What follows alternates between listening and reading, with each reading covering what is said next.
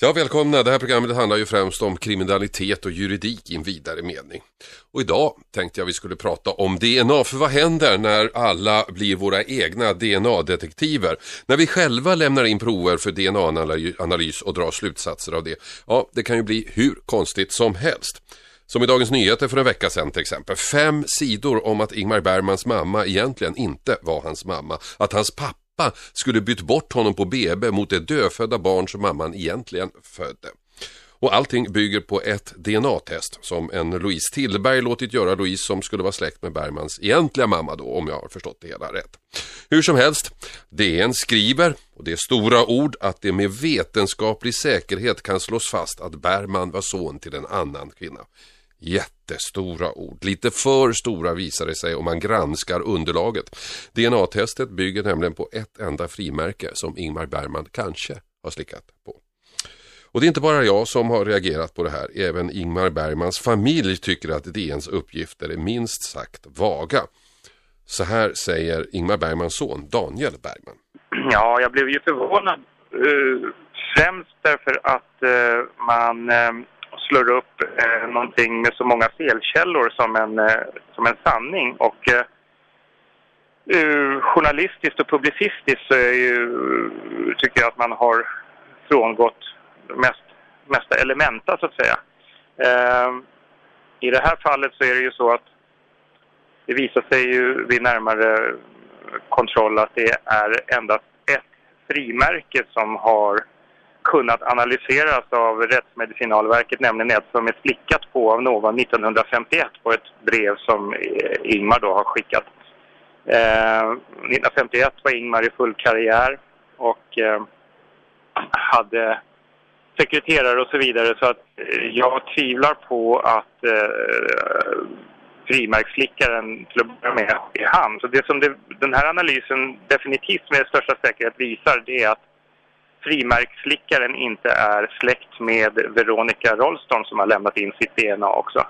Eh, och eh, eh, den eh, slutsatsen eh, gör Dagens Nyheter till att eh, Ingmar Bergmans mamma inte är hans mamma. Det är oerhört långsökt och en konspirationsteori som man inte har kontrollerat närmare. Alltså man hänvisar till ett DNA men man kollar inte vem som har så att säga, vem som, man vet ju inte ens om, om DNA tillhör Ingmar Bergman. Så redan där är det tunt kan man säga när det Ja, redan där är det tunt va. Men sen finns det ju en etisk aspekt på det här. Är det, är det okej okay att tala om för hela världen att människor som inte längre lever inte har den mamma de trodde de hade? Ja, det tycker jag. Det är helt okej. Okay. Det har ett allmänintresse om man har på fötter. Mm. Eh, det känner inte jag eh, något problem med. Jag menar, eh, men man måste alltså en sanning är en sanning. Det här är ju ingen, ingen sanning och det är där problematiken ligger. Det är där den stora etiska problematiken, problematiken ligger. Att man, man har inte på fötter när det gäller sanningen. Mm. Utan man eh, ingår eh, förbund med någon som har skrivit en bok och som har eh, gjort en undersökning och man hänvisar till DNA men man kollar inte fakta. Vad tror du ligger bakom det då, den här slarviga faktakontrollen? Ja, det är svårt att säga. Jag vet att Björn Wiman som är kulturredaktör på Dagens Nyheter eh, tidigare har uttalat sig eh, slarvigt om eh, just Ingmar Bergman. Han eh, skrev i en artikel i en krönika att eh, Ingmar var skatteflykting vilket var helt felaktigt. Och eh, det fick han ju då, det fick ju dementeras då, men det kom ju en liten dementi på ekonomisidorna. Så att det känns ju lite så, jag vet inte riktigt om det är Björn Wiman som är kulturredaktör som har eh, något förflutet i, i någon slags mer tvivelaktig press eller någonting. Jag vet faktiskt inte vad det beror på. Eh, man, kan, man kan förstå att, att man kan bli upphetsad som journalist när man eh, får eh, ett skop, men eh, som sagt det mest elementära eh, journalistiken är ju att man kollar fakta ordentligt. Så att det är egentligen ett frimärke vi pratar om som, som satt på ett kuvert och vi vet ja. inte vem som har klistrat igen det där kuvertet? Nej, precis så är det. Och du tror att det var någon sekreterare? Ja, jag har ingen aning om vem det var. Jag menar, det, det, det, det, vet jag inte. Men jag menar, man kan ju tänka sig det. Jag tror att Ingmar eh, eh möjligen var på något, eh, alltså någonstans där han la det här i en... Han, han jobbar ju på Svensk Filmindustri och, och, på... Eller på något annat filmbolag då. Jag vet inte exakt var han jobbar 1951 men jag menar... Det kan ju lika gärna vara lagt i en utbox, utgående post. Mm. Och sen har någon tagit, tagit hand om det. Och så sitter det någon och slickar på frimärken på alla. Ja, så kan det ju vara. Jag menar, eh, det där, det där är ju bara spekulationer. Det är ju alltihopa det här är spekulationer så att det går ju liksom inte att fördjupa sig i det. Vad har den här artikeln inneburit nu för dig och för familjen? Ingenting. Du sa att, du hade blivit, att världspressen håller på att spekulera. Ja, alltså världspressen spekulerar, men det, det, får ju, alltså, det får de ju göra. Vi i familjen eh, tror jag inte bryr oss. Jag kan inte svara för alla, men, men i mitt fall så är det i alla fall så att om, eh, om jag får reda på att min mor inte är min mor eller att min far inte är min far efter att ha levat med den föreställningen i 48 år så skulle det inte förändra någonting. Eh, om jag får reda på att min farmor inte är min farmor så förändrar det ännu mindre. Det som skulle oroa mig det är om det visar sig att min tvååriga dotter inte var min dotter. Då skulle jag bli ja. allvarligt bekymrad. Ja. Jag, Men, pratade, eh, jag pratade med din bror Mats förut. Eh, ja. Uh, han sa ungefär samma sak. Är det för att ni är Bergmans söner som ni tar lättare på här än vad jag tror att jag skulle ha gjort till exempel? Jag hade blivit upprörd.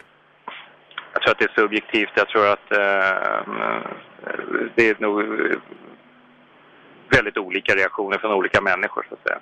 Mm. Ja, ja, det, alltså, det, det, enda som man kan uppröra sig över det är hur media, alltså, eller hur Dagens Nyheter i det här fallet eh, skriver någonting som de beskriver som en sanning. Som inte alls är säkert att det är någon sanning. Nej. Men vid närmare efter, efterforskningar så kan det ju visa sig att det är helt fel eller att det är sant men det har ju inte gjorts några efterforskningar. Nej. För i artikeln så står det att det är 14 brev man har tagit hand om. Men det var bara alltså bara Ja, det är också fel. Eh, därför att uh, hon gick med 14 brev till uh, Rättsmedicinalverket. Uh, och um, det som det, och hävdade senare att de använde sig av två brev varav ett från hans tonårstid. Men när alltså Aktuellt reporter eh, jag tror hon hette Kim Alsell, hade undersökt det här. Och de ringde Rättsmedicinalverket och sa de att det gick inte att analysera något annat än ett brev, ett, ett frimärke och det var från 1951. Och vi vet inte vem som är frimärkslickaren var de ju noga med att poängtera. Ja, det är klart de inte vet. Det enda de kunde fastställa var att Veronica Rolston lämnat sitt DNA och det överensstämde inte med det som fanns på det frimärket. Men man, man anar ju här hos de inblandade parterna att de vill att det ska finnas en skandal här någonstans. Ja, det, det, det, är någon slags konspirationsteori som jag tror att eh, Veronica Rolston och eh, Louise Tillberg har, eh, eh har eh, kört. Man ska, vara, man ska vara klar över en sak och det är det att en, en, alltså under Ingmars levnadstid så var det inte alls ovanligt. Det kanske förekom eh, en gång om året att någon hör av sig och säger att han eller hon är släkt med Ingmar på något sätt eller alltså har någon slags nära relation på si eller så sätt. Alltså en celebritet av den digniteten råkar alltid ut för människor som, som gärna vill olika saker. Du lyssnar på Radio 1, 101,9 Sveriges nya pratradio. Det här är Efterlyst special. Jag heter Hasse Aro och jag granskar just nu Dagens Nyheters påstående om att Ingmar Bergmans mamma inte skulle vara hans riktiga mamma, som ni kanske läste förra veckan. Ett ganska saftigt påstående som bygger på en DNA-analys. En DNA-analys av ett enda frimärke som Bergman kanske slickat på. Och jag tror att Dagens Nyheter artikel speglar den övertro som vi har på DNA. Bara vi hör de bokstäverna så tycker vi att ja, men då är det klart. Men så är det ju inte. DNA är inget bevis i sig. Det säger Tommy Lindström som var chef för Rikskriminalpolisen förut och är min bisittare numera i Efterlyst. Även han tycker att Dagens Nyheter drar stora växlar på tunt underlag. Generellt är det ju så här att sådana här sakkunnigutlåtanden som till exempel en DNA-analys här de är aldrig direkta bevis om ett eh, fakta eller ett förhållande utan de kan vara hjälpmedel för att få fram ett visst förhållande. Det måste alltså byggas ut med eh, att man tar reda på vem kan ha avsatt det här, vilka stöd har man till exempel för att det är Ingmar Bergman som har slickat på frimärket. Och, eh, man måste kunna, kunna garantera att ingen annan har slickat på det här märket.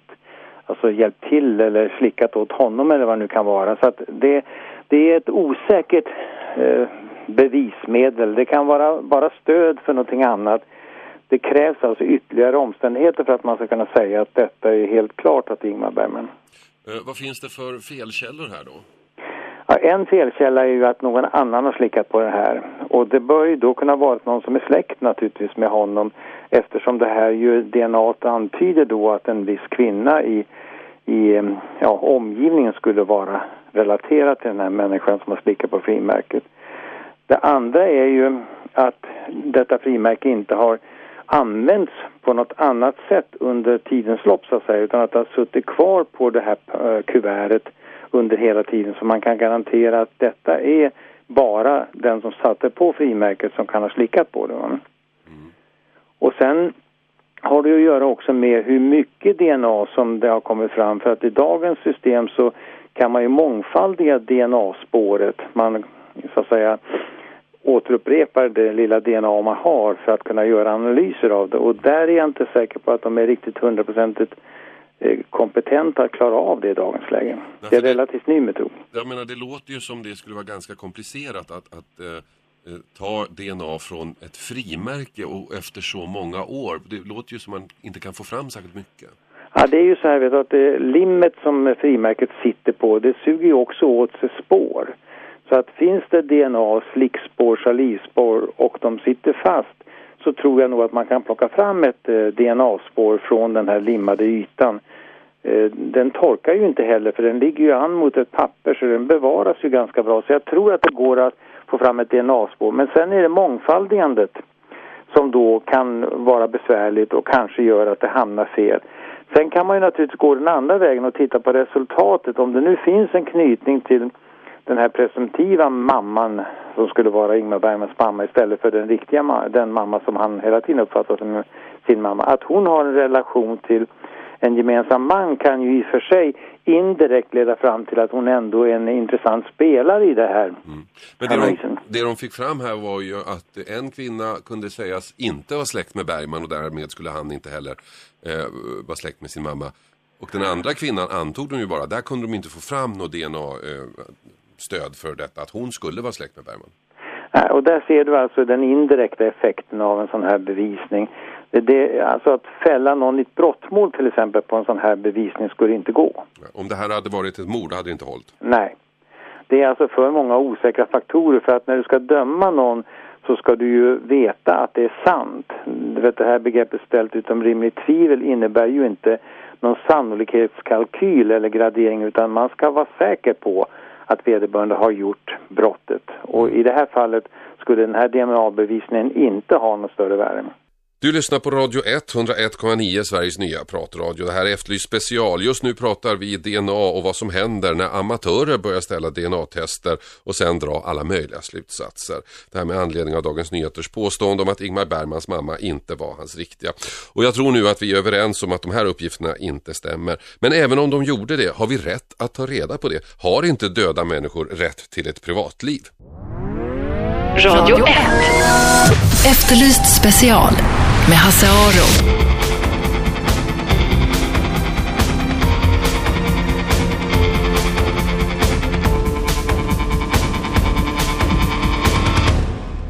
Du lyssnar på Radio 1, 101,9 Sveriges nya pratradio. Det här är Efterlyst special. Jag heter Hasse Aro och jag diskuterar DNA. Det började med att jag tyckte Dagens Nyheters artikel förra veckan var ganska intressant. Där man påstår att eh, Ingmar Bergmans mamma inte var hans riktiga. Ett ganska saftigt påstående som visar sig bygga på ett enda DNA-test av ett enda frimärke som Bergman kanske har slickat på. Möjligen, eller troligen, så är det så att det är en vaktmästare som faktiskt slickat på frimärket.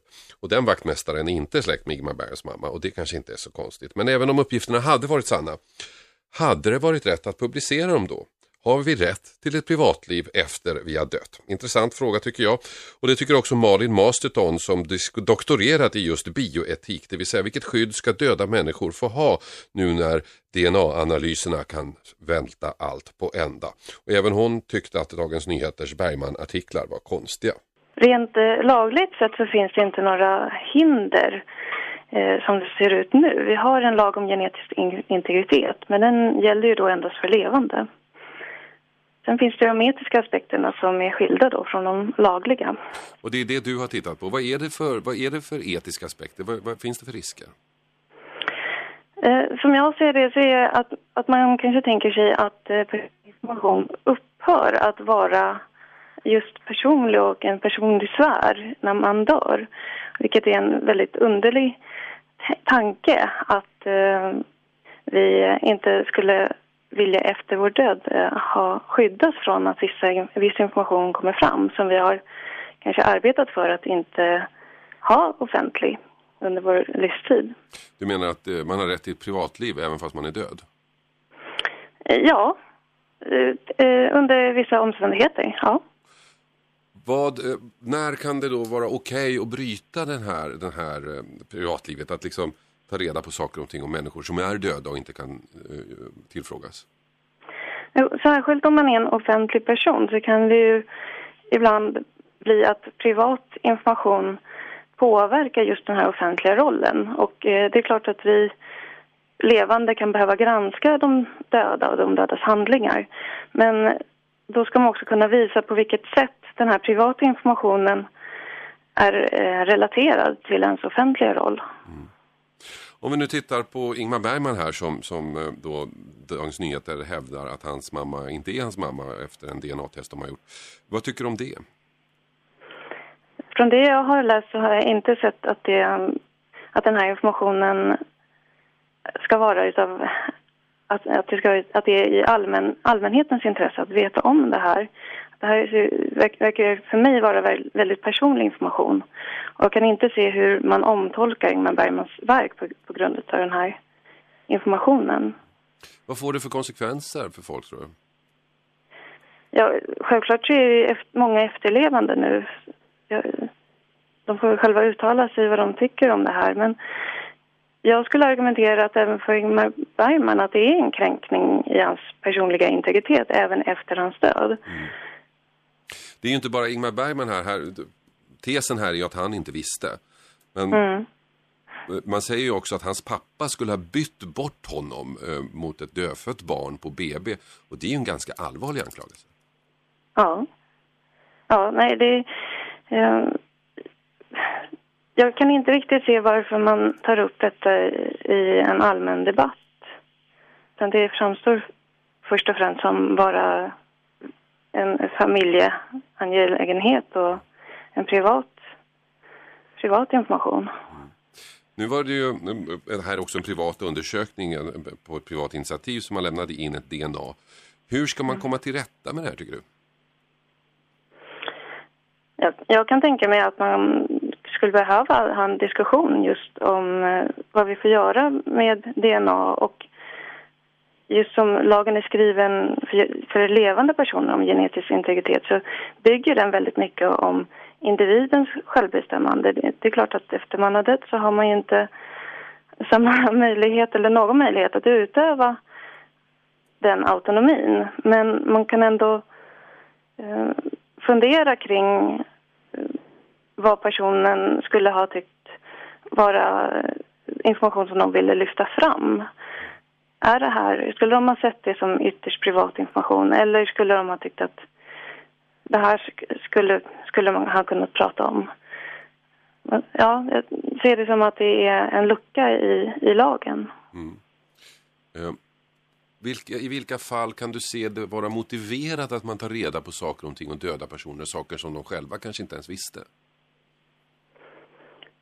Ja, ja, det, det skulle vara kopplat till, eh, om, om det är en offentlig person, att det är kopplat då just till eh, deras yrke eller offentliga person.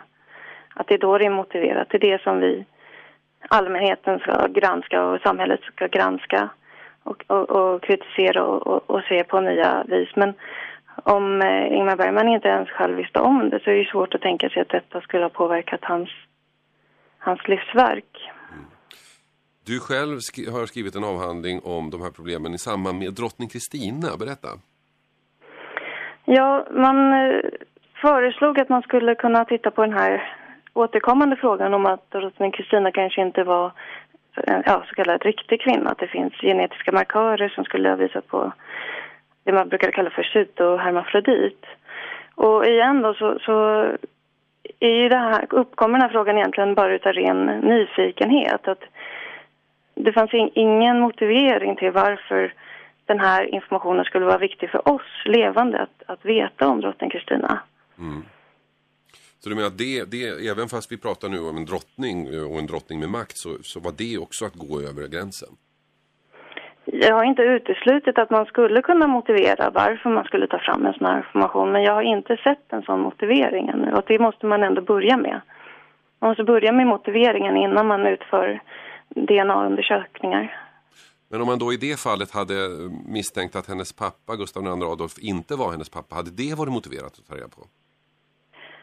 Nej, generellt inte så, så är det något som många forskare motsätter sig att, att eh, bara börja DNA-testa lite här och där utan man ska ha en utarbetad eh, tanke kring varför den här informationen är viktig för oss att, att ta reda på. Och då menar du att just när det gäller Ingmar Bergman här så, så kan inte du se riktigt nyttan? Nej, inte som det är skrivet nu. Det sa alltså Malin Masterton, eh, doktor i Uppsala med anledning av uppgifterna i Dagens Nyheter förra veckan att Ingmar Bergmans mamma inte var hans mamma. Nu har vi ägnat det en halvtimme, jag tror vi har visat att eh, Bergmans mamma nog var hans mamma. Han får behålla sin riktiga mamma tycker jag. Du lyssnar på Radio 101,9, jag heter Hasse Aro, programmet heter Efterlyst special. Radio 1. Efterlyst special med Hasse Aro.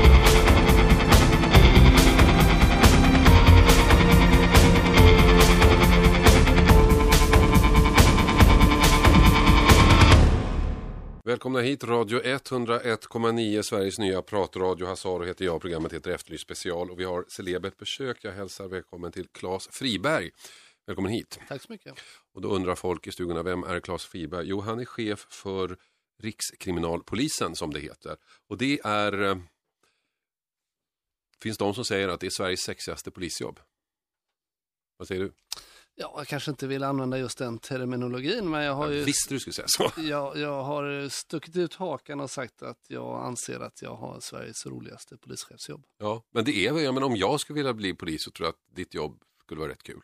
Jo, Nej men naturligtvis och, och jag är jätteglad att jag fick det och jag sökte det och eh, vill jag påstå var rätt så väl medveten om vad det var jag sökte till mm. och eftersom jag har arbetat inom polisen i nu ganska många år och eh, inte minst jobbat med, med den här typen av frågor som är huvuduppgiften för Rikskriminalpolisen. Om du ska beskriva för människor då som inte riktigt har koll på polisorganisationen, och det, det är rätt många, vi är rätt många, eh, vad, vad är Rikskrim?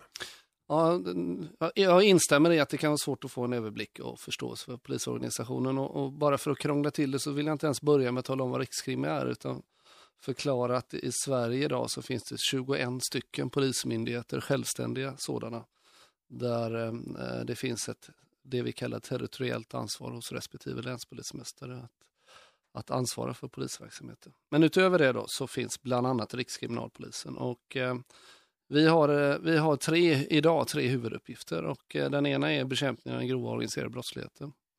Den andra är att vara Sveriges kontaktpunkt vad gäller internationella polisfrågor, operativa frågor inåt landet och utåt landet.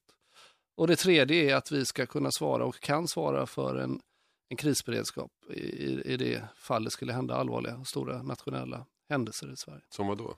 Ja, vi skulle kunna ta eh, till exempel stora naturkatastrofer, Okay. Där vi behöver samordna till exempel den delen som polisen svarar för räddningstjänst. Mm. Vi behöver samverka med andra myndigheter. Det är sådana grejer, det är inte terrorhandlingar? Det skulle kunna vara alltså, grova, riktigt grova brott också. Mm.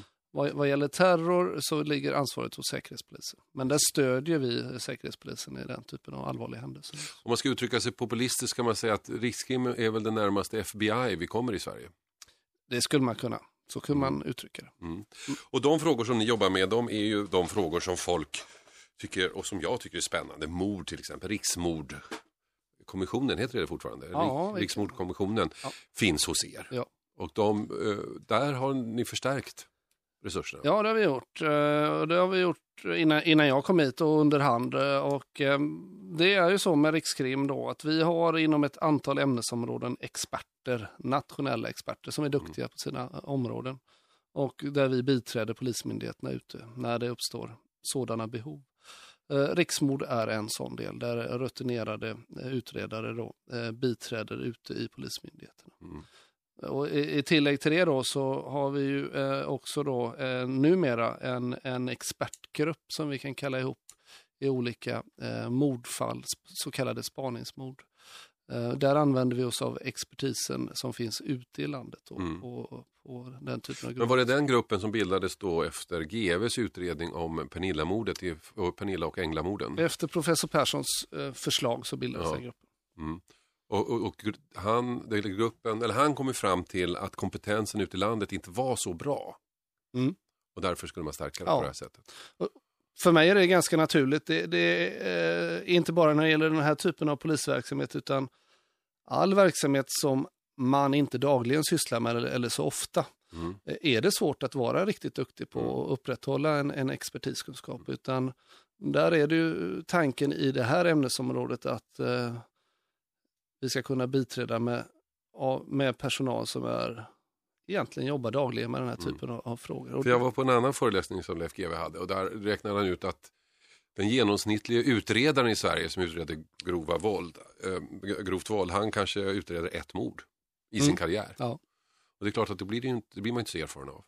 Det, nej, jag, jag, analysen och, och slutsatsen och förslaget, jag, jag delar allt det. Och Mm. Jag har ju haft förmånen att jobba nära eh, duktiga utredare eh, och mordutredare eh, i- när jag var, eh, jobbade i Västra Götaland som chef för länskrim bland annat. Mm. Och, och det är klart att det, det är väldigt tydligt att se vilken eh, enorm kunskap eh, de bygger upp utifrån den erfarenheten de får. Mm. Då, och som de också är duktiga på att utnyttja. Men Göteborg räknas ju som, eh, det säger alla, det är ett uttryck jag använder alla när jag liksom menar, inte riktigt vet vad jag menar, men inom journalistkåren så säger ju alla att Mm. Göteborgspolisen är väldigt duktiga på, på just kriminalitet och lösa, lösa mord och sådana saker. Ja. Varför det?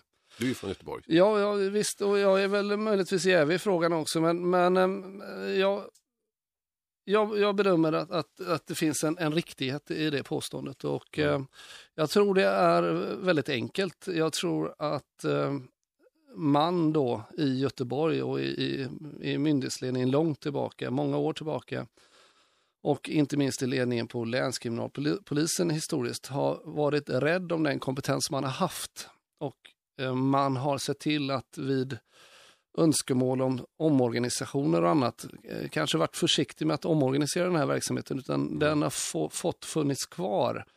Den har metodutvecklats, men man har byggt upp det som jag brukar kalla en institutionell kunskap runt omkring hur man spanar, utreder grova våldsbrott. Ehm, Det är naturligtvis någonting som jag har med mig som en erfarenhet när det gäller annat också, som jag då har omvandlat till att, och som jag försöker vara tydlig med var jag än kommer då, att jag är, tycker man ska vara försiktig generellt sett med omorganisationer och istället fundera på metodutveckling och vara rädd om det man har, och, och, och, men också vara ödmjuk för att ta till sig nyheter. Mm. I Göteborg var det ju så eh, att det fanns ett antal utredare som har suttit i evigheter som man kände till och som löste nästan allting. Mm.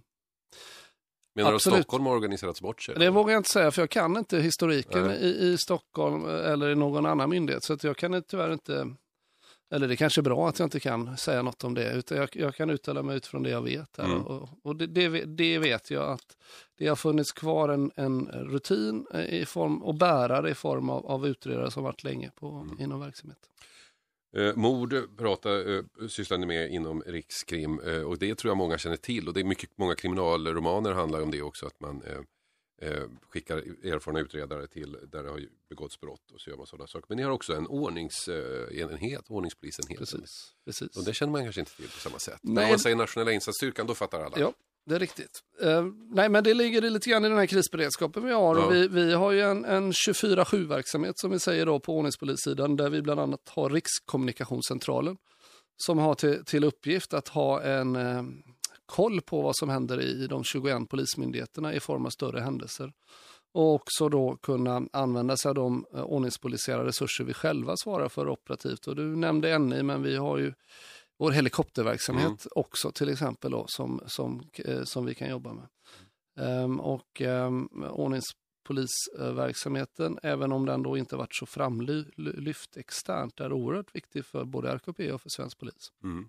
Det säger alltså Claes Friberg som är ny chef för Rikskriminalpolisen i Stockholm. Radio 101,9 lyssnar ni på Efterlyst special. Och Rikskriminalen i Stockholm säger man, men hur mycket jobbar ni i Stockholm egentligen? Jag har Ni sitter ju i Stockholm. Ja, jag menar, de... alltså, a- I princip eh, all vår verksamhet eh, utgår från Stockholm. Mm. Eh, Det som då vi, inte utgår från Stockholm det är vår, våra helikoptrar som är placerade på ett antal olika eh, ställen i Sverige. Jag, jag kan inte ge dig någon statistik på mycket, men man kan säga att eh, både spanings och utredningsverksamheten och expertisen till stora delar biträder andra myndigheter i verksamheten. Eh, sen kan man biträda utan att man åker ut. Vi har ju och försöker ut, ut, eh, utnyttja de moderna IT-kommunikationsmedlen. Så att även om man sitter i Stockholm fysiskt och arbetar så är det, kan man i stor del biträda andra myndigheter. Mm. Men det här biträdandet som du säger när andra myndigheter behöver hjälp, då, då, då måste de ska be om det. Ni kan inte tvinga på hjälp. Ja, alltså, det var just det här vi var inne på eh, lite tidigare och, förklara vår organisation. Då. Det finns i vissa ärenden så kan vi arbeta själva i de här 21 polismyndigheterna, men det gör vi med stöd av någonting som heter instruktioner för Rikspolisstyrelsen.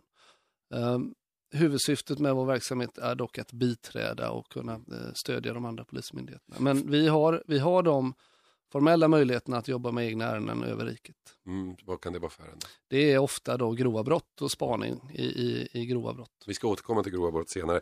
Men är det några distrikt som är duktigare på att begära hjälp? Eh, Vi kan väl konstatera det nu att eh, för no några, eh, ja, någon månad sedan här så fick vi en inspektionsrapport. Vi hade skett en inspektion av verksamheten vid Rikskriminalpolisen. Och, om man läser den då så, så framgår det då att, att det är inspektionens uppfattning att eh, eh, vi biträder på, på ja, lite ojämnt i Mm. riket. Då. Det kan jag tänka mig. Och, och det, det stämmer väl med min bild också. Därmed eh, vill jag ändå säga att det kan finnas rätt så både rationella och sakliga skäl till att det har blivit lite ojämnt. Men när du jobbade i Göteborg, då ringde ni inte ofta till Rikskrim?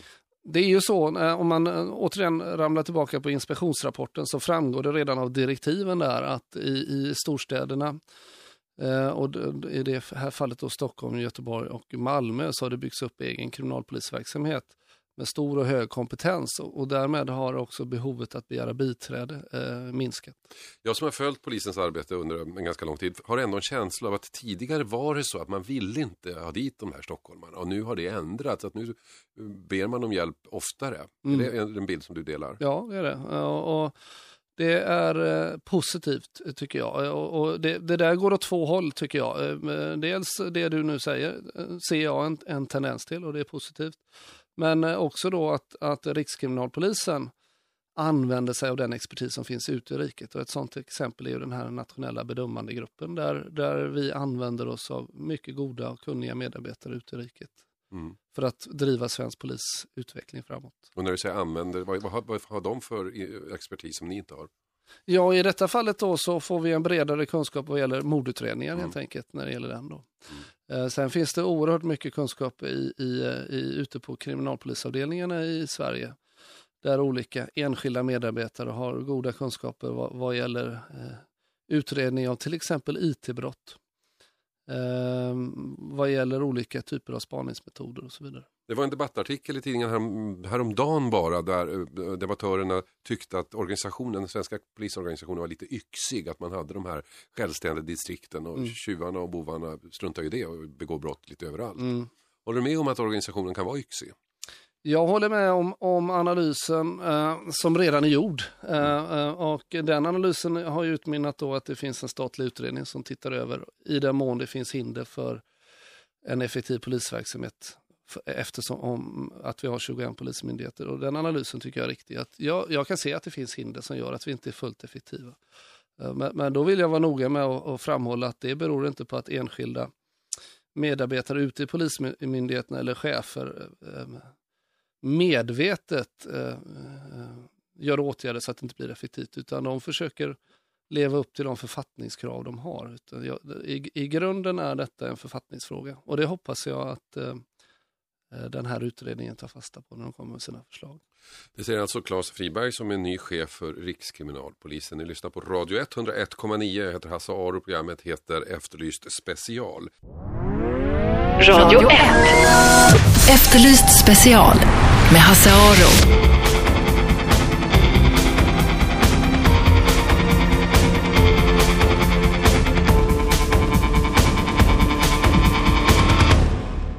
Välkomna tillbaka, Radio 1, 101,9 i Stockholm. Ni kan lyssna på nätet, radio1 med en etta.se eller ska ni ladda ner en mobilapplikation och lyssna på er smarta telefon eh, var ni än är. Vi sitter här, eller jag sitter här och pratar med Claes Friberg som är ny chef på eh, Rikskriminal, eh, Rikskriminalpolisen som ligger i Stockholm. Vi, eh, för att förklara det så sa vi att det är väl det närmaste FBI man kommer i Sverige. Och Claes, du sökte det här jobbet. Ja, Var, varför det? Jag tyckte det var spännande. Jag har ju eh, haft förmånen att, jobba med eh, liknande verksamhet fast på regional nivå i Polismyndigheten i Västra Götaland och eh, också varit med mycket på central nivå när olika underlag har tagits fram för olika insatser. Bland annat regeringens beslut om bekämpningen av den grova organiserade brottsligheten som de tog i, i juli 2008. Det var jag med sen och, och implementerade. Så att säga.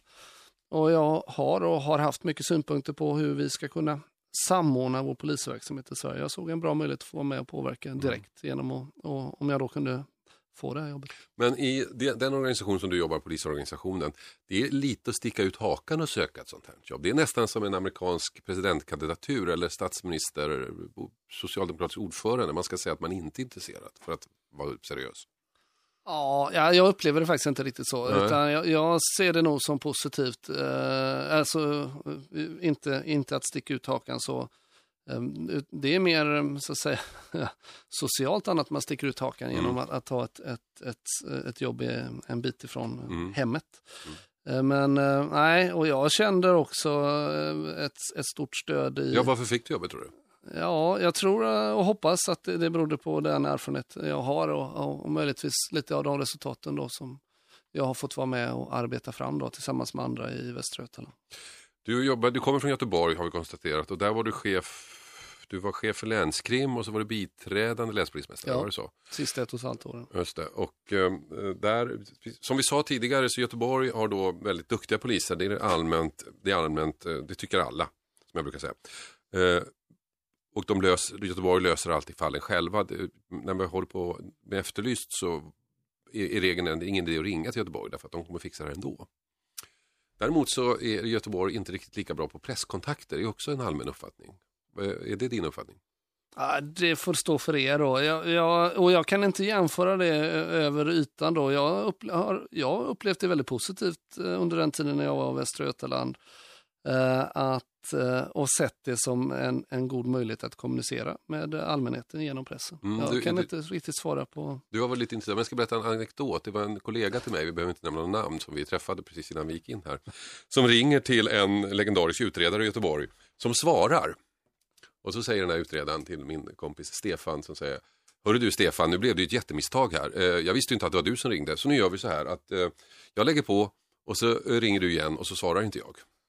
Och det är lite grann sammanfattar då den bild vi har av Göteborgs mediastrategi. Men du menar att det är inte så? Alltså? Nej, jag menar att det inte är så att vi pratar mycket om det ehm, själva då. Och sen eh, ska jag, om jag ska liksom ta det lite åt andra hållet då, så har jag varit med i rätt många situationer där jag har haft dialoger med företrädare för, för media och Mm. där vi ledningsmässigt då har eh, varit öppna för att de ska få vara med och få en större insyn i vår polisverksamhet. Men jag har också varit tydlig med att jag kan inte beordra mina medarbetare som jag då hade att ha ett förtroende för er, utan det måste ni själva jobba er Mm. till att ni får det förtroendet och då kommer ni få information av dem också. Då. Du har ju varit med om några infekterade mediahändelser som då bottnar i andra händelser. Och en sak var ju då EU-kravallerna 2001 var det va? Mm. Där, eh, där eh, det var mycket kritik mot, mot eh, Göteborgspolisens mediehantering och hantering av, av demonstranterna. Hur ser du på det nu så här några år efteråt, tio år efteråt? Det finns jättemycket att säga om Ja. det och eh, jag, jag sa till en annan medarbetare idag och det är egentligen en positiv, på ett sätt positivt, men jag var, jag var inte direkt operativt ansvarig, men jag var ju väldigt nära den operativa ledningen och hade en del, hade ansvar inte minst för de internationella kontakterna under de här dagarna. Mm. Eh, och jag blev på de tio dagarna som jag väl jobbade i princip dygnet runt där så, så blev jag nog tio erfarenhetsår äldre. Mm. Och det ser jag som positivt, det jag har med mig. Eh, och det har jag dragit lärdom av. Eh, alltså media, överhuvudtaget händelsen har ju belyst på olika sätt Mm. och i olika tider på olika sätt vill jag säga. När vi var mitt uppe i den eh, så fanns det inte tillstymmelse till kritik mot hur Nej, polisen hanterade nej. den. Utan kritiken dök upp en tid efter, just nu kommer jag inte ihåg hur länge det var, och, och sen så byggdes den på då. Och sen så finns det olika historiebeskrivningar då, eh, från olika nivåer inom egen verksamhet, alltså polisverksamheten, men också utifrån då. Det olyckliga är ju att, att vi eh, i den, tycker jag då, som kanske emellanåt kommer bort, det är att vi fick eh, en, en del allmänhet som blev svårt skadade Mm, och, och nästan miste livet. Och vi hade ett otal poliser som blev svårt skadade och som fortfarande då får jobba med, med, med följderna av de här skadorna de fick, både fysiskt och, och, och psykiskt. Ja, men det där glömmer man gärna idag. Eh, Jag håller med dig där att det, det, den bilden man har det är att polisen eh, skötte sig dåligt och utsattes för kritik. Men de här kravallerna var allvarliga. Det hände allvarliga saker. Folk fick stryk på riktigt och det höll på att gå överstyr. Det, det, det har man glömt. Ja, eh, det, det har man glömt och eh, man har också glömt att huvudsyftet med polisinsatsen under de här dagarna och det beslut i stort som fanns och som var förankrat, vill jag säga, nationellt, det var att i första hand skulle polisinsatsen syfta till att EU-toppmötet och eh, det amerikanska presidentbesöket kunde genomföras utan störningar. Och det beslutet i stort levde polisen upp till. Det säger alltså Claes Friberg, ny chef för Rikskriminalen i Stockholm, Rikskriminalpolisen. Eh, en sak som jag dock reagerade på när jag fick reda på det eh, när det gällde kravallerna där. Vi gjorde inslag på det också och fick väldigt mycket kritik för det. Eh, men det var att polisen hade eh, agenter ute som agerade demonstranter. Har det kommit fram efteråt. Och i ett sånt läge kan, kan inte en sån aktion så att säga spä på det som händer. Förstår jag vad jag menar? Att om man hetsar mer än vad, vad, vad som egentligen hade varit om inte den hade varit där. Alltså om det nu var så, Ja, och huruvida de var demonstranter och in. Att vi Mm. har civilklädda spanare ute, Ja. det torde vara självklart Ja. för alla. Eh, I, I den mån de på något sätt eh, lever sig in i rollen så att det kan uppfattas som uppvigling så är det ju, är det, ju ja, det, så ska ju inte ske naturligtvis, Nej. om det nu var så. Ja, om det nu var så. Ja, det hörde jag att det var och det reagerade jag kraftigt på i alla fall. Mm. Vi pratar alltså med Claes Friberg som är nytillträdd chef för Rikskriminalpolisen. Ni lyssnar på Radio 1, 101,9. Radio 1. Efterlyst special med Hasse Aro.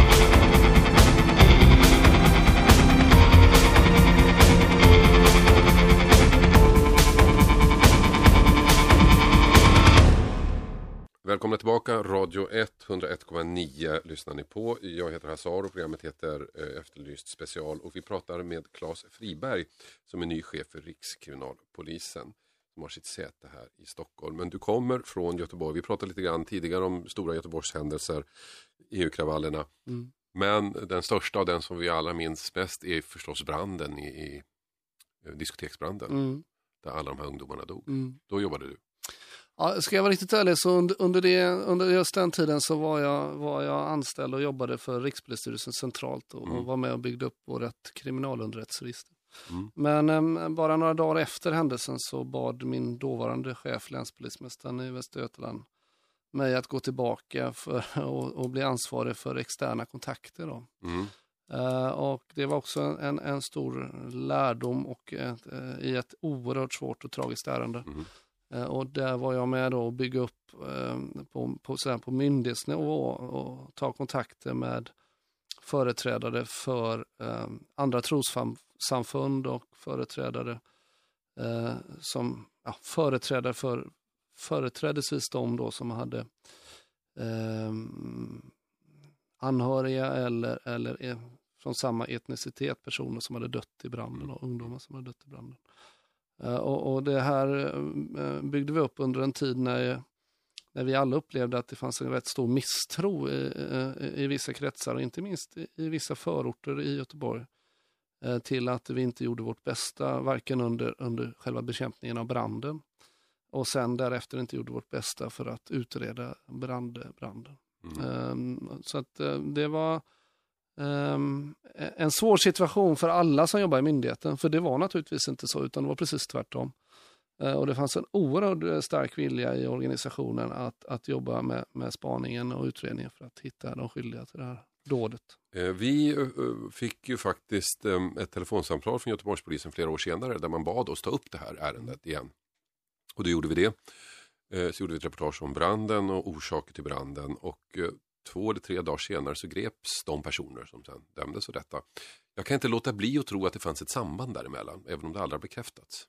Det vill säga att vårt inslag ledde till gripandet. Ja, nu är det så att jag är lyckligt okunnig om Ja. de sakliga detaljerna i utredningen där. Eh, I alla fall eh, inte minst den här detaljen då. Och eh, det jag kan säga då, utan att, att eh, frånta dig och din verksamhet någon ära här, så, så vet jag att det var ett oerhört intensivt och idogt arbete av ett, en utredningsgrupp med både poliser och åklagare. Ja, det tror jag också. Jag tror att det som hände var följande. Att de hade, de hade spanat väldigt länge, de hade de här killarna, visste vilka det var. Och så ville de pusha dem i någon riktning genom att låta oss göra ett reportage. För att se hur de reagerade och sen agera. Tror jag, lär jag aldrig få eh, bekräftat. Vi ska prata om något annat, nämligen eh, din, eh, lite av ditt, din hjärtefråga tror jag. Jag pratar alltså med Claes Friberg som är chef för Rikskriminalen, ny chef för Rikskriminalen i Stockholm. Grov organiserad brottslighet, GOB, som den eh, förkortas. Eh, där du i radio har sagt att eh, du är orolig för nästa generation. Kan du utveckla? Ja, alltså... Alltså nästa generation gäng. Ja, ja, ja jag, jag tror jag förstår vad du menar. Ja. Alltså, det, det är ju så här att, att ehm, vi har under ett, ett antal år nu sett ett eh, stort antal grova våldsdåd på våra gator, i, i, i, inte minst storstäderna i Sverige. Eh, en hel del av de här våldsdåden då eh, rikt, eh, eh, kriminella gäng eller organisationer emellan. Och eh, vi kan se en bakgrund till detta då som eh, där de, den etablerade kriminaliteten ehm, har fått konkurrens av ny yngre kriminalitet i, i form av olika gäng. Då. Och vi, jag kallar dem emellanåt då för förortsgäng eller etniskt sammansatta gäng. Och eh, de här pojkarna som det är frågan om, unga arga män, ehm, har en, en väldigt låg eh, tröskel för att använda grovt våld. Eh, och vårt samhälle också tyvärr då är det relativt lätt att få tag på vapen. Och den här kombinationen har, eh, har lett till att, och, och sen finns det ska jag säga då, en vilja hos dem att ta över en kriminell marknad som redan finns Mm. från andra. Eh, Och då har de varit beredda till att utöva mycket, mycket grovt våld mot andra kriminella. Mm. Och det, det, här är ingen, det här är inte en, en nationell utveckling utan det är en internationell utveckling som kan ses på andra ställen i Europa. Närmast så kan vi se en, en sån dramatisk utveckling under flera år i bland annat Köpenhamn. Mm. Men är det så, om jag ska vara lite cynisk, är det så farligt då om förortsgäng spöar på Hells Angels? Ja, självklart. Varför? Ja, av flera skäl. De utövar kriminalitet och eh, ett, ett rättssamhälle ska inte, ska inte tillåta att någon utövar någon kriminalitet oavsett mot vem det är. Det är väldigt viktigt för ett rättssamhälle och inte minst för polisen att skilja på sak och person.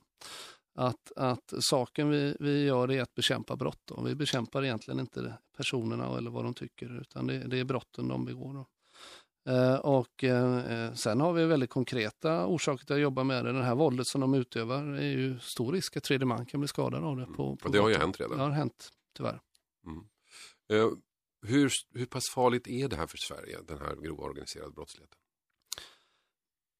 Ska jag vara riktigt ärlig så eh, är min bedömning att farligheten är inte det som vi nu pratar om som vi ser. Utan farligheten ligger i att eh, vi har, ser att, att eh, ett antal kriminella nätverk och organisationer ägnar sig åt eh, eh, brottslighet som man gömmer i eh, legal verksamhet. Mm. Man eh, ägnar sig åt att använda pengar från kriminell verksamhet i legal verksamhet. Man ägnar sig i stor grad åt ekonomisk brottslighet.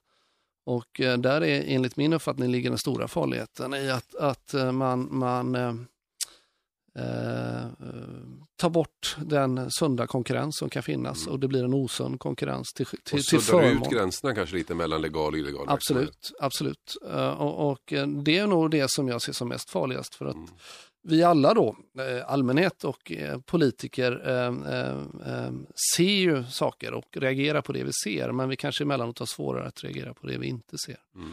Det här är ganska, det här är vanligare i, i andra länder, Östeuropa till exempel, att den, den svarta, den illegala eh, ekonomin flät samman med den legala, den vita ekonomin. Men är det verkligen en risk för Sverige? Ja, alltså risk, det, det pågår idag. Mm. Eh, sen hur, hur stor den är och hur stor effekten är, det får andra eh, bedöma och kanske forskare bedöma. Men, men att det finns, att det pågår, att det innebär osund konkurrens på både vad gäller små näringsidkare och för stora näringsidkare. Det tycker jag är ett faktum. Så att, så att eh, det, vi har det och vi måste, vi måste förhålla oss till det. Hur är polisen eh, i det här läget? Menar du att ni är på, att ni har koll på läget eller ligger ni lite efter hela tiden? Ja, och då är det viktigt att komma ihåg att, att den bedömning som vi gör eh, och jag gör och svensk polis gör, det är att bekämpning av grov organiserad brottslighet, den klarar vi inte själva. Och det är inte polis och åklagare, utan det är en lång rad andra myndigheter som måste eh, eh, samarbeta för att eh, klara av detta och ha koll på det. Och där har vi då den satsningen som jag nämnde förut, satsningen mot grov organiserad brottslighet, där tio myndigheter ingår. Och där vi idag eh, samarbetar eh, på underrättelsemässigt på ett strukturerat sätt som vi inte har gjort förut, i alla fall inte för fyra år sedan. Och det innebär enligt min uppfattning att vi idag har en betydligt bättre bild av den grova organiserade brottsligheten genom den här sammantagna underrättelsebilden. Och vi arbetar också operativt tillsammans då för att eh, eh, beivra, bekämpa men också försvåra för den här grova brottsligheten och de här grova brottslingarna. Jag var på ett föredrag som du höll om det här och då pratade du om jag kommer ihåg det rätt att man ska komma åt pengarna. Ja. Och där har man missat hittills. Ja, vi, vi har förbättringsområden inom polisen och även inom andra brottsbekämpande myndigheter. Eh, Och det är eh, inte minst att komma åt pengarna. Alltså drivkraften för, för de kriminella är, är, är att tjäna pengar. Och den, den enkla affärsidén är att tjäna så mycket pengar som möjligt där risken för att åka fast är minst.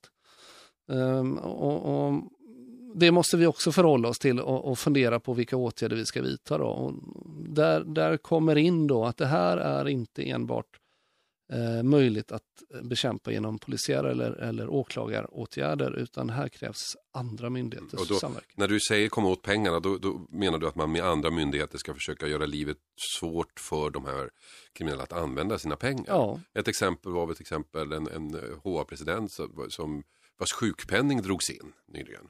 Det är ett exempel på den typen av eh, åtgärder, eller? absolut. Eh, Alltså de, eh, de personerna som är yrkeskriminella eh, försöker ju få ut pengar ur samhället på alla möjliga sätt. Och i den mån de gör det på ett sätt som inte är i överensstämmelse med lagen så ska vi se till att det, att det upphör. Och vi ska återgå till det här som du sa inledningsvis här eh, efter reklamen. Och det var att, tror du att vi står inför ett gängkrig nu? Är det det vi ser redan i Göteborg och Malmö? Ja, nu när vi ska beskriva det, du som journalist och jag som, som eh, så kallad hög strategisk chef här, så, så gör, gör vi det emellanåt. Då vill vi måla det svart och vitt och vi vill hitta strukturer och vi tar in forskare för att hitta det här. Riktigt så enkelt är det inte att, att det är ett enda stort gängkrig. Eh, men vi kan, vi kan se på olika ställen då att, att det uppstår konflikter. Eh, och eh, eh, de går ner och de går upp. Och jag, just nu kan jag inte säga att vi ser någon tendens till ett jättestort eh, uppsving, men vi har en tendens eh, som jag försökte beskriva tidigare, eh, där vi har ungdomar som växer upp, som är unga arga män, eh, ofta eh, eh, ägnar sig åt oli- olika former av missbruk och som är beredda att ta till grovt våld för att tjäna mer pengar. Och då om jag som journalist får um, hårdra det hela, så de här unga arga männen, de är inte ens rädda för Hells Angels, utan de kan gå på dem, för att där Ja. finns det pengar. Ja, absolut. Och, och ehm, ett bekymmer i brottsbekämpningen är att de inte heller är så rädda för att åka fast för polisen och, och sitta av ett eller två år i fängelse. Mhm. Eh, de är mer rädda för eh, att prata med oss och, och eh, att, att då bli, eh, bli ansedda att ha pratat för mycket och få bestraffning av, av sina egna. Det är de mer rädda för. Men om man då ska se det här i stort, eh, och nu har vi inte så lång tid innan reklamen, men är det här verkligen ett polisiärt problem? Är inte det här resultatet av eh, att människor slås ut i skolan och utanförskap som är ett politiskt mordord just nu, men inte inte det här resultatet? Brottsbekämpningen idag mot den grova organiserade brottsligheten står på två ben. Den ena är att förhindra nyrekrytering till kriminella gäng. Där ska polisen göra sin insats, men där ser jag ju att andra instanser eh, har en större uppgift. När det gäller bekämpning av grova organiserade brottsligheten så ska vi försvåra för dem. Där har polisen också, och kanske ännu större, viktigare uppgift tillsammans med andra. Men kan man stoppa den här utvecklingen på sikt? Självklart. Tror du verkligen Ja, det tror jag. Kan man stoppa brottsligheten på sikt? Nej, inte totalt. Det, det Men kan, man, det- kan man bryta trenden överhuvudtaget? Ja, det har vi kan inte lyckats med i Sverige. Inte Ja, stort i vissa brottstyper då och då. men- Ja, fast då tycker, jag, då tycker jag vi ska vara lite snällare mot oss själva här och säga att, att när det gäller den- grova våldsbrottsligheten så ligger den på en rätt så jämn kurva. Mm. Till och med minskat lite, men däremot ökar den inom de kriminella gängen. Mm. När det gäller den allmänna brottsutvecklingen i Sverige så ligger den ganska jämnt de sista tio åren. Det är inga stora ökningar. Det är fluktuationer mellan olika typer av brottstyper. Mm. Så att jag vill på intet sätt måla upp någon skräckbild här, utan, men, men det jag pekar på är olika tendenser av förändringar i omvärlden. Radio 1. Efterlyst special med Hasse Aro.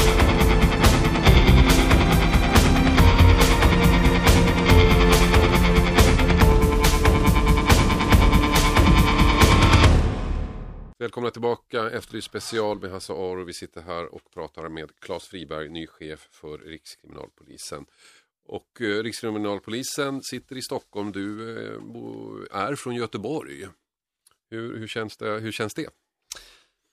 Det känns jättekul att få komma till Stockholm. Eh, Hittills har vi sagt till familjen då, som jag har, att eh, familjen bor kvar i, i, Göteborg och sen så veckopendlar jag måndag till fredag. Men Mm. jag, har, eh, jag har jobbat centralt här i olika omgångar sedan, sedan 92 så att jag har tillbringat några år tidigare här i Stockholm. Att, Men är det inte tanken att du ska ha det här jobbet ett tag? jo, det är, jag, tänkt- jag är förordnad på sex år. Ja, Ja, men det finns utmärkta kommunikationer mellan Göteborg och Mm. Stockholm och mellan Stockholm och Göteborg. jag vet. Tåget är allra bäst. Ja. Eh, vad tycker du om Stockholm då? Om, jag menar, vad kan du om Stockholm? Nej, men ja, ja det, det, jag, då säger jag så här, jag kan ingenting för då ställer du någon kontrollfråga som inte jag kan svara på. Men, men jag, hittar, jag hittar i centrala Stockholm eh, relativt väl eh, och eh, uppskattar Stockholm, det är en vacker stad. Eh, och eh, uppskattar kommunikationerna i Stockholm som jag upplever som effektiva och snabba. Mm. Eh, så att eh, jag trivs jättebra. Alltså det gör inget om du svarar fel på frågan. Jag kommer inte ställa någon kontrollfråga, men det Nej. gör nog ingenting om du svarar fel. Därför att stockholmare vet ju ingenting om eh, Göteborg i allmänhet och västkusten i synnerhet. Nej. Är min, min. Nej. Jag har haft förmånen att få vara på västkusten varje sommar i snart 20 år. Mm. Jag tycker det är obegripligt att stockholmare inte hittar dit. Vet du vad de gör? De åker till Gotland. Ja, Tycker att det är okej. Ja, fast jag, jag, jag tillbringar somrarna i, i Bohuslän själv då, så Ja. jag, jag, det, behöv, det behöver inte komma mer människor dit. Nej, de, säger, de säger det, men jag kan ändå tycka lite synd om Stockholm. ja, de nej, de går miste om mycket. Det är så otroligt vackert så man blir förbannad. Mitt stora bekymmer när jag flyttade hit nu var ju då att jag hade förväntat mig att få se Örgryte idrottssällskap komma hit och spela i Superettan, men, Ja, men det blev inte det. riktigt så där, så att jag missade det tyvärr. Nej, det förstår jag. Vi käkade lunch tillsammans du och jag. Eh, inte bara du och jag, utan det var ett stort gäng. Eh, och eh, där pratade du idrott. Mm. Det är en grej. Det är en familjegrej vad jag förstår. Ja, nej, men jag har en, en historik och en släkthistorik i fotbollen, så att, Ja. ja. den bibehåller vi också. Det är nu jag ska slänga fram ett namn här. Är det släkt med dig? Men jag kan ingenting om fotboll, så du Mm. Nej. får slänga fram det själv. Nej, ja, det, det, det går tillbaka till min farfar som hette Sven Friberg. Och, Okej. och eh, han var, var, spelade just då på 20-talet och eh, eh, var lagkapten i svenska landslaget och var med och tog eh, OS-bronsmedalj i Paris 1924 bland annat. Då. Ja. Och sen så därefter så spelade min pappa ÖIS och sen är vi, har jag två bröder och vi alla spelat i ÖIS. Då. Det enda jag vet om ÖIS, och det är rätt intressant, jag gjorde ett reportage. ÖIS, eh, hur ska jag uttrycka det? Det kom en shejk och köpte ÖIS. Jag vet inte om du kommer ihåg detta. Shejken köpte ÖIS och skulle garantera eh, försörjningen för klubben och eh, expansion för klubben i åratal framöver. Alla var jätteglada. Han hade dessutom en investeringsverksamhet vid sidan av där väldigt många fick sätta in pengar och ÖIS-spelare och sånt. Eh, sen visade det sig att för det första var han inte shejk utan han hette shejk. Vilket inte är riktigt samma sak. För det andra så försvann han bara. Och pengarna med honom. Det här kommer du säkert ihåg. Absolut. Jag vet inte om du var med och utredde det här. Nej, absolut. Nej, det var inte. Det, enda jag kan konstatera sådär lite eh, från sidan då, det är att det finns olika nivåer på sol och vårare. Det här Mm. var en, en högre nivå på en sol och Mm. vårare. Det finns en sak som är gemensamt har jag upptäckt med åren. Med alla som blir lurade oavsett eh, hur, hur de blir lurade. De vill, inte, de vill inte erkänna att de blir lurade Nej. förrän det är absolut. För när jag skulle göra reportage om det här så ringde jag runt till en massa Mm. människor.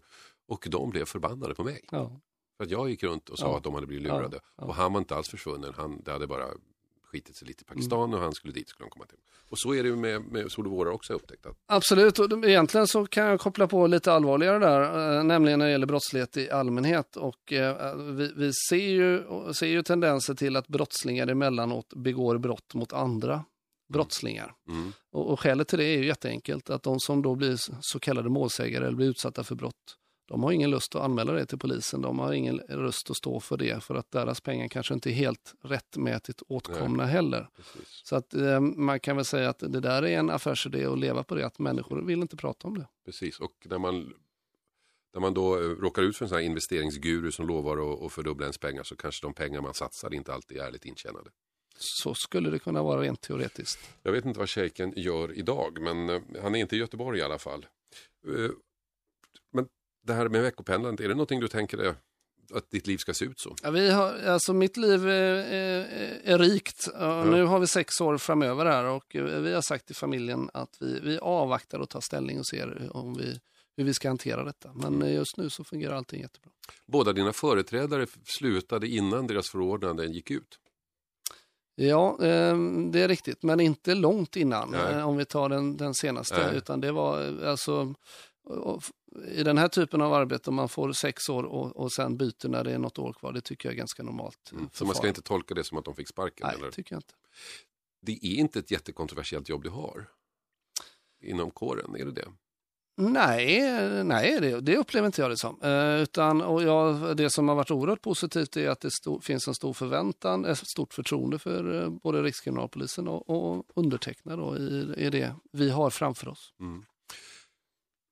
Eh, Det har ju diskuterats Rikskriminalpolisen genom åren och framförallt är det riksmord som har äh, diskuterats att man skulle lägga ner det. Men nu verkar det inte alls vara så. Nej. Utan nu är det tvärtom. Ja, det är det. Och det, det är klart att ehm, det vi var inne på tidigare, att sysslar man med något, eh, ett visst ämnesområde dagligdags så blir man duktig på det. Och det är naturligtvis oerhört viktigt för trovärdigheten för hela rättssamhället att vi är duktiga på att klara ut de riktigt grova brotten. En sak som man hör ibland inom eh, polisleden grunkas över att just det här med grov organiserad brottslighet, att det är så sexigt inom polisväsendet just nu så alla resurser går dit. Är en, du måste ha hört den kritiken. Absolut. Men den är ju inte riktig. Du tycker inte det? Nej, eh, däremot så kan det hända att, att media och emellanåt en del av oss chefer fokuserar och pratar väldigt mycket om, och runt omkring det. Men, men den stora resursen och den stora mängden poliser idag, de jobbar med det som vi kallar för mängdbrott och seriebrott och förhindra ordningsstörningar. Så att eh, må hända i, i debatt, i diskussion så, så är det en snedvridning åt det här hållet. Vad tycker du är den största utmaningen för polisen? Ja, den största utmaningen som vi har just nu, tycker jag, på, eh, på Rikskriminalpolisen och för svensk polis, det är att vi ska bli bättre på att samordna all typ av polisverksamhet eh, vad gäller all organiserad brottslighet. Vi pratar nu om något och ett uppdrag som Rikskriminalpolisen har fått och det är att vi ska bli bättre på att bekämpa så kallade seriebrott. Mm. Det är alltså den typen av brott där, där ett antal gärningsmän begår väldigt många brott under kort tid över en stor yta. Exempel på sådan brottslighet är ju inbrott som Mm. drabbar eh, alla.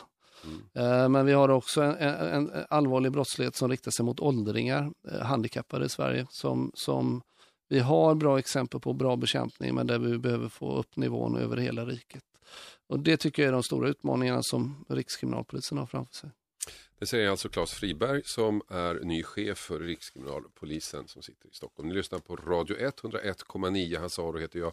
Programmet heter Efterlyst special.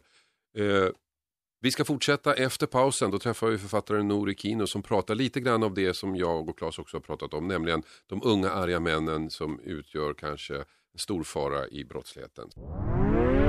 Radio 1. Efterlyst special med Hasse Aro.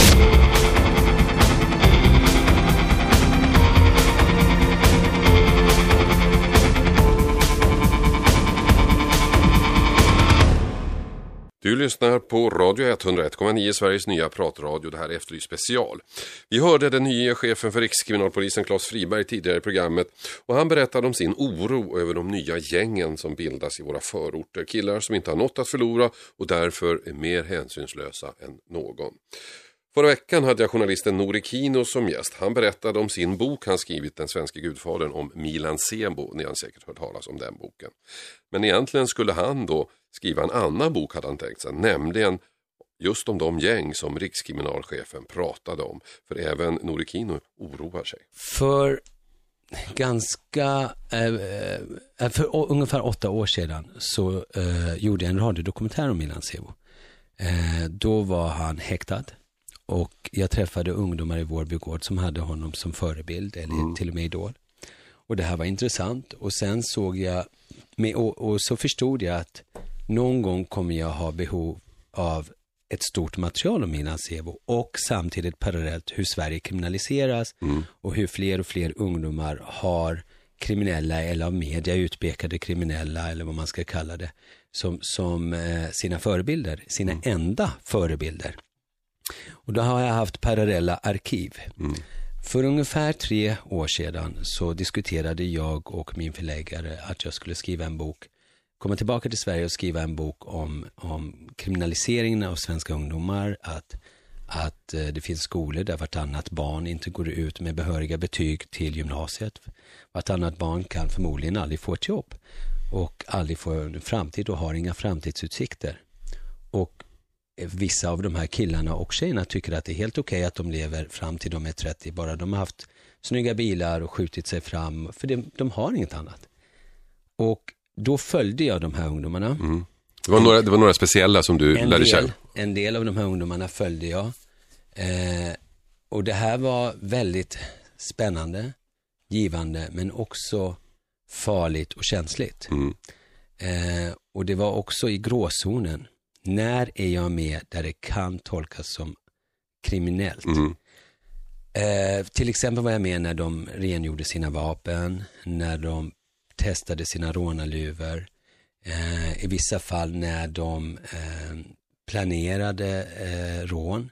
Men när det väl gällde så fick jag inte vara med och höra exakt hur det går till och var. Eh, Jag var också ute i skogen och hörde dem, eh, eller eh, följde med dem när de testade de här vapnen, illegala vapnen, under jaktsäsongen, för då drar man inte uppmärksamhet till Ja, sig. det. Jag lärde mig enormt mycket om hur de tänker, hur de känner. Hur Det är de intressant med de här killarna. Det här, jag tycker det här är oerhört intressant därför att du har då ett gäng som växer upp nu som så vi pratar om grov organiserad brottslighet, vi pratar om HA och sådana här människor som liksom, men de håller ihop och de har någon slags gemensam ideologi, de har västar på sig så man ser vilka de här, det här är en helt annan dimension på de här killarna. Det här är killar som skiter i allt. Ja, det är det. Och det men det, sinnebilden av de här killarna är att det är korkade kids med Mm. eh, väldigt trasiga eh, förhållanden eller bara trasiga familjeförhållanden. Det är inte heller sant. Det här är, är många gånger mycket smarta ungar som tyvärr ingen har förvaltat och ingen har tagit, om, eh, tagit hand om, som ingen har fångat när, när det är som känsligast, när de tappar fotfästet. Och, eh, och det var det här jag ville lära känna mer, alltså komma på djupet med det här. Är det så? Vad handlar det om? Hur ser det ut? Är det fler poliser vi behöver? Och vad kan vi göra åt det här? Och det var fascinerande därför att på många sätt, för de ser ju sig själva som en statsgerilla och då behöver de inte tillhöra en gruppering, precis Nej. som du säger, utan det kan vara löst eh, sammansatta nätverk eller så är de bara solo och frilansare som de till och med kallar det. Och då har de inte egentligen lojalitet mot någon. Nej, utan det de har det är en antipati till majoritetssamhället. De ser sig som utstötta, som outsiders och de tycker till och med att det är lite coolt Precis, att vara det. precis. Därför att det är, det är liksom, så ska man vara. Eh, som den ena killen då som jag följde som, som Arbetsförmedlingen ville träffa.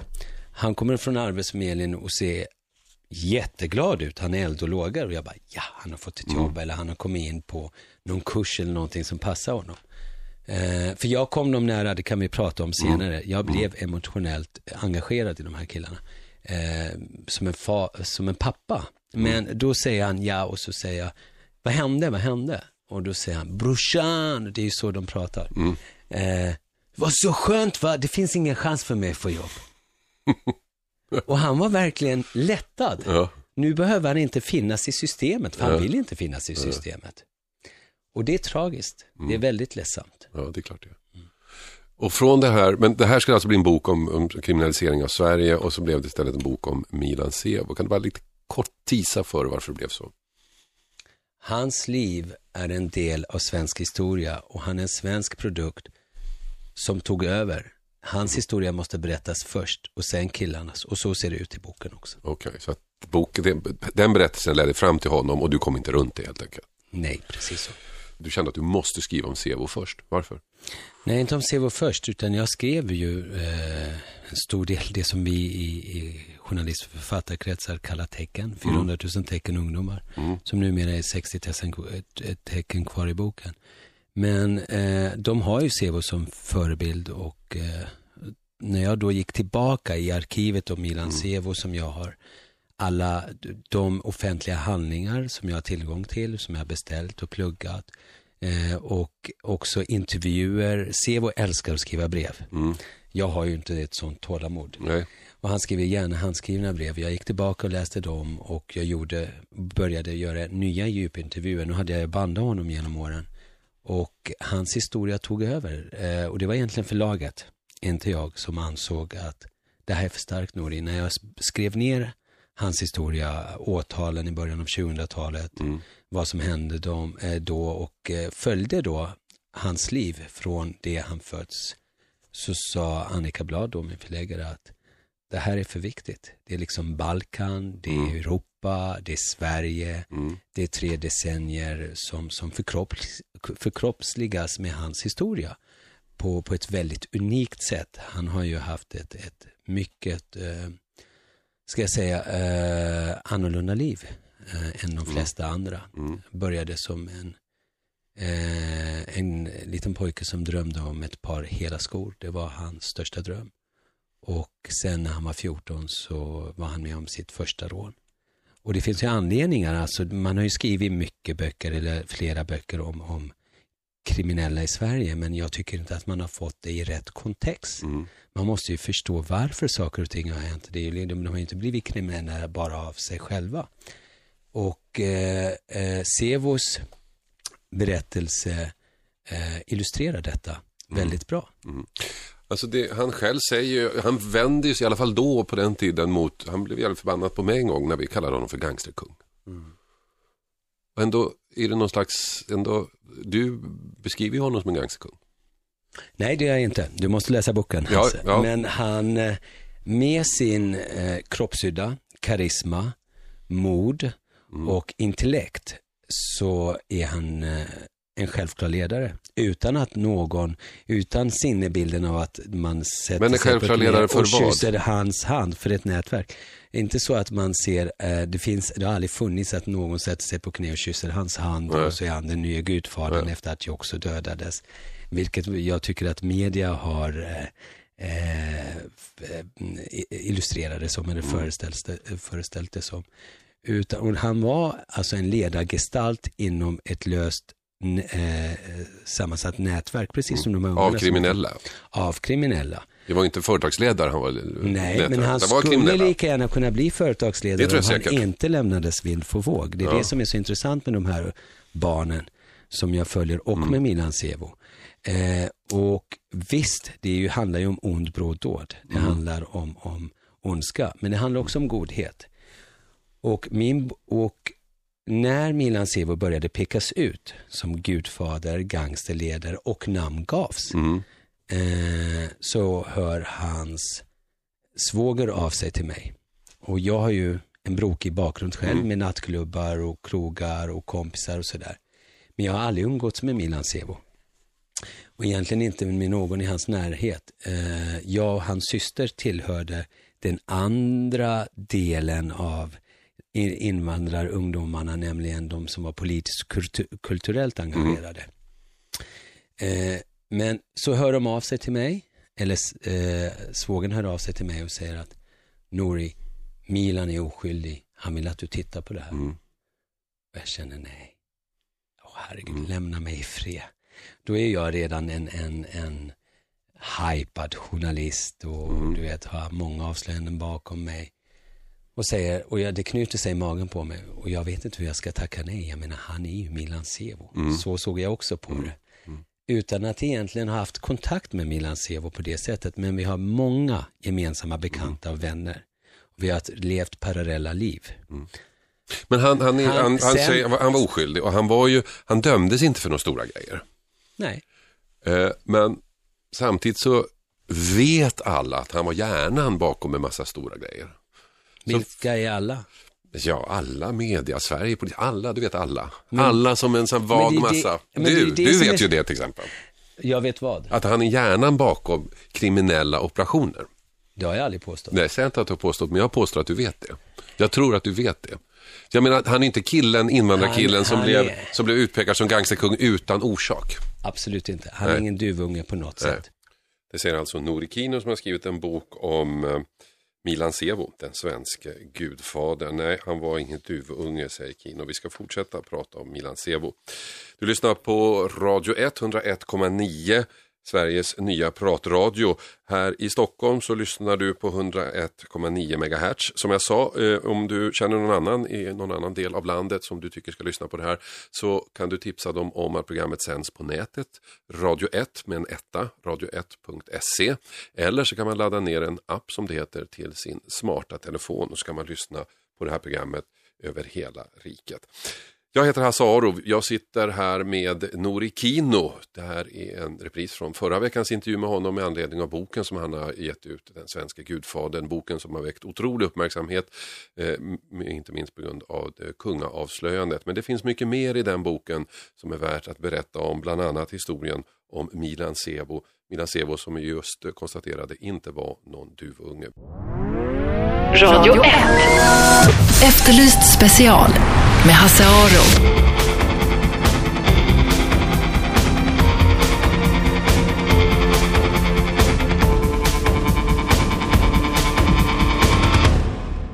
Välkomna tillbaka till Radio 101,9, Sveriges nya pratradio. Efterlyst special lyssnar ni på. Jag heter Hasse Aro. Och eh, förra veckan så kom en bok ut här i eh, Sverige som väckte otrolig uppmärksamhet. En bok som handlade om en man som utpekades som gangsterkung i Sverige, nämligen Milan Sevo. Men det som väckte uppmärksamhet det var inte mm, uppgifterna om honom utan det var uppgifterna om att kungens vän eh, försökte eh, få tag och stoppa material som skulle vara komprometterande mot kungen och det här kom upp i samband med att den här boken då presenterades. Lite synd tycker jag för den här boken har mer att bjuda än bara det här kungavslöjandet. Det är ju bara en liten, liten del i alltihopa. Boken handlar egentligen om en man som alltså pekades ut som Sveriges gangsterkung, Milan Sevo. Och när jag började med kriminaljournalistik då var han gangsterkungen. Det var något som alla visste men Eh, han blev ju aldrig dömd för någonting. Det fanns ingen juridisk hållbarhet för det här påståendet. Ändå så pekades han ut alltså av alla. Eh, under många år så, så bodde han här i Sverige. Sen flyttade han lite hals över huvud kan man tycka tillbaks till Serbien där han nu befinner sig.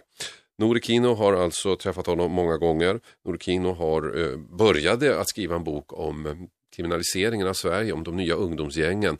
Men upptäckte att i den historien fanns också historien om Milan Sebo. Som även om han inte dömdes för något var någon duvunge direkt. Det medger också Nori Kino. Visst är han skyldig till en massa brott och det berättar han i boken. Mm. Så att jag tror att när man väl har läst boken, Mm. då förstår man eh, vad det var, syftet var med den här boken. Mm. Eh, ett av argumenten för oss att övertala honom, eh, inte helt oproblematiskt, eh, intervjuerna med Milan Sevo mellan mig och han. Eh, och det liksom hamnade i förtroendekris efter förtroendekris. Och till sist kunde bygga, bygga upp ett förtroende sinsemellan. Det tog många år. Både från min sida och hans sida, från hans håll. Eh, men han, vårt argument var ju att snart så, och eh, det tror jag också bet på honom, snart så är dina söner vuxna och kan läsa tidningar. Mm. Ska du inte berätta historien så att vi får det liksom i sin helhet? Men det finns ju en risk för dig här också. Jag menar, du har vunnit priser, du har vunnit Guldpalmen, du har gått på röda mattan i Cannes som en filmstjärna. Du har Nej, vunnit Hollywood. Hollywood, nästan lika bra. Och du har vunnit EU-pris för bästa journalist. Och nu tar du dig an Milan Sevo. Finns det inte en risk för att du skitar ner ditt rykte att folk, att han är så ball och du, du, du, du, man tror att du har fallit för gangsterromantiken? Men jag tror att, alltså visst, jag menar jag får den frågan varje dag och jag är jagad av journalister som ställer samma fråga. Eh, är du en del av ett nätverk? Har, har, är ni inte gamla kompisar? Men jag tror att när man väl läser boken så förstår man intentionerna med boken. Och att det handlar, och det är jättesvårt att inte beskriva Sevo och samtidigt faktiskt vara en del av gangster, gangsterromantiken. Det erkänner jag. För en, För han, en av han de... lever ett, ett mycket speciellt liv. Mm. Men en av, en av grejerna med honom är ju hans kontaktnät, att han faktiskt är kompisar, inte bara med kriminella utan också med journalister som tycker det är ball att få vara med på se, med SEV och han, med advokater, med folk. Jag menar han, han är ju en man med ett otroligt kontaktnät och en karisma som, som gör att det bildas någon slags romantik kring honom. Jag tycker inte det är så ball. Jag tror nog att han tycker Nej. att det är lika ballt att umgås med mig. Ja, men jag menar, det, det finns många som skulle tycka det var ballt att umgås med Mila Sevo. Jag vet att många tycker det. Mm. I, när jag läste hans Facebook-meddelanden så blev jag, och det tvingade jag mig till, mm. då blev jag faktiskt inte förvånad. Jag blev chockad över vilka, vilka människor som skriver mm. mail till honom. Han är idag vän, skulle jag vilja säga god vän, med politiker, med författare, med popstjärnor, med idrottsstjärnor. Ja, han, jag var på hans 40-årsskiva. Där kan vi faktiskt säga att den var ju lik Gudfadern om mm. något. Ja. Det, var, det, det kan jag faktiskt, det, det, var, det var en mycket märklig känsla mm. att gå upp för röda trappan till ett palats. Milan Sevo tar emot, det är champagne, man fotograferar sig med honom, så går man in och så möts man av, av entouraget och, ja. och Eh, så det, sån känsla var det just på den festen. Och sen har ju Sevo och jag, det kan vi kanske återkomma till i ett annat program, det, vår, vår eh, gemensamma vän eh, är ju Goran Bojovic som är dömd för helikopterrånet. Mm. Och det är också en av anledningarna till att journalister jagar mig. Men allt det här berättar jag i boken, jag deklarerar alltihopa. Står det någonting i boken om huruvida Sevo var inblandad i helikopterrånet eller inte? Läs boken. Allt står Allt i boken. Står i bok. Även helikopterrånet. Ja, vad gör Sevo idag? Sevo är, efter helikopterrånet, eh, misstankarna mot honom, mm. eh, märk väl, den, det väcktes aldrig åtal mot honom. Vilket, vilket många tror eftersom det har varit så stora Ja, nej, det gjorde det inte. Nej, eh, men efter misstankarna så förlorade han eh, ett antal stora kontrakt, affärskontrakt, mm. för att folk inte vill självklart känna att de blir indragna i något smutsigt. Men han har de senaste, eh, alltså sen han lämnade Sverige, inte i Serbien, inte i något annat land ens dömts för att ha kört mot rött. Mm. Det är ju intressant i sammanhanget faktiskt. Eh, eh, idag, vad gör han? Han driver kaféer, han driver krogar, nattklubbar och eh, har en massa affärer. Jag fick inga, eh, ingen direkt inblick i vissa av hans affärer internationellt. Eh, men en del fick jag och anledningen till att jag fick det, säger han, är ju affärshemligheter, mm. precis som vilken affärsledare som helst. Eh, och, men det är också så här att det är väldigt svårt för honom. Han försöker. På samma sätt som jag kände när, Sars, eh, när hans svåger kontaktade mig, känner nog Milan Sevo ganska ofta när folk kontaktar honom. Mm. För i och med hans breda nätverk och hans kunskap, hans kompetens, han är till exempel så är han ett nyhetsfreak av, av ja, varje dag så skannar han alla nyheter. För han, han har också ehm, eh, ett behov av att vara på samma nivå som de som han träffar. Så han pluggar stenhårt innan han träffar politikern eller affärsledaren för att han ska kunna konversera på samma nivå uh, och är en kameleont. Men det, det, jag, det jag vill komma till det är att det handlar om tjänster och gentjänster. Sevo har gjort många människor tjänster, och han, men han har också gentjänster, kanske, och betalar tillbaka. Folk hör av sig till honom. Mm. Och då kan han dras in i saker. Jag säger inte att han har dragits in i saker, men jag säger att han kan dras in i saker som han egentligen inte vill. För att hjälpa en gammal kompis eller något sånt. Är han lycklig tror du? Uh, han är vältränad, i god fysisk form. Ja. Eh, han har en underbar familj. Han har många goda vänner, men han saknar Sverige. Mm. Och det märks väl, och jag skulle vilja säga att det där skiftar precis som för oss alla. Mm. Sen är det ju så att vi kan omöjligt sätta oss in i hans situation. Alltså de senaste tio åren har ett femtiotal av hans vänner dödats mm. även i Serbien. Mm. Första gången jag var i Serbien och intervjuade honom, jag tror att det var 2004, då hade han eh, alltid livvakter. Han är också den person som i Sverige har varit utsatt för, flest, eh, för flest mordförsök. Mm. Allt från bombdåd till de där galningarna som slaktade varandra när de förstod vem det var de hade skickats till Sverige för att döda, till att han har skjutits och men när, och då hade, och i Serbien fanns det en hotbild mot honom. Den finns inte på samma sätt längre. Och då, eh, men det- jag vill komma till är att många av de personerna som jag såg honom umgås med lever inte idag. Det är ju det att, att, att hur, hur kan man vara lycklig med så mycket, ja, så mycket blod spilt? Säger alltså Nori Kino om mannen som pekas ut som den svenska gudfadern, eh, Milan Sevo. Det här är Efterlyst special, programmet är slut, vi ses igen nästa vecka. Hej då. 101,9 Radio 1. Sveriges nya pratradio.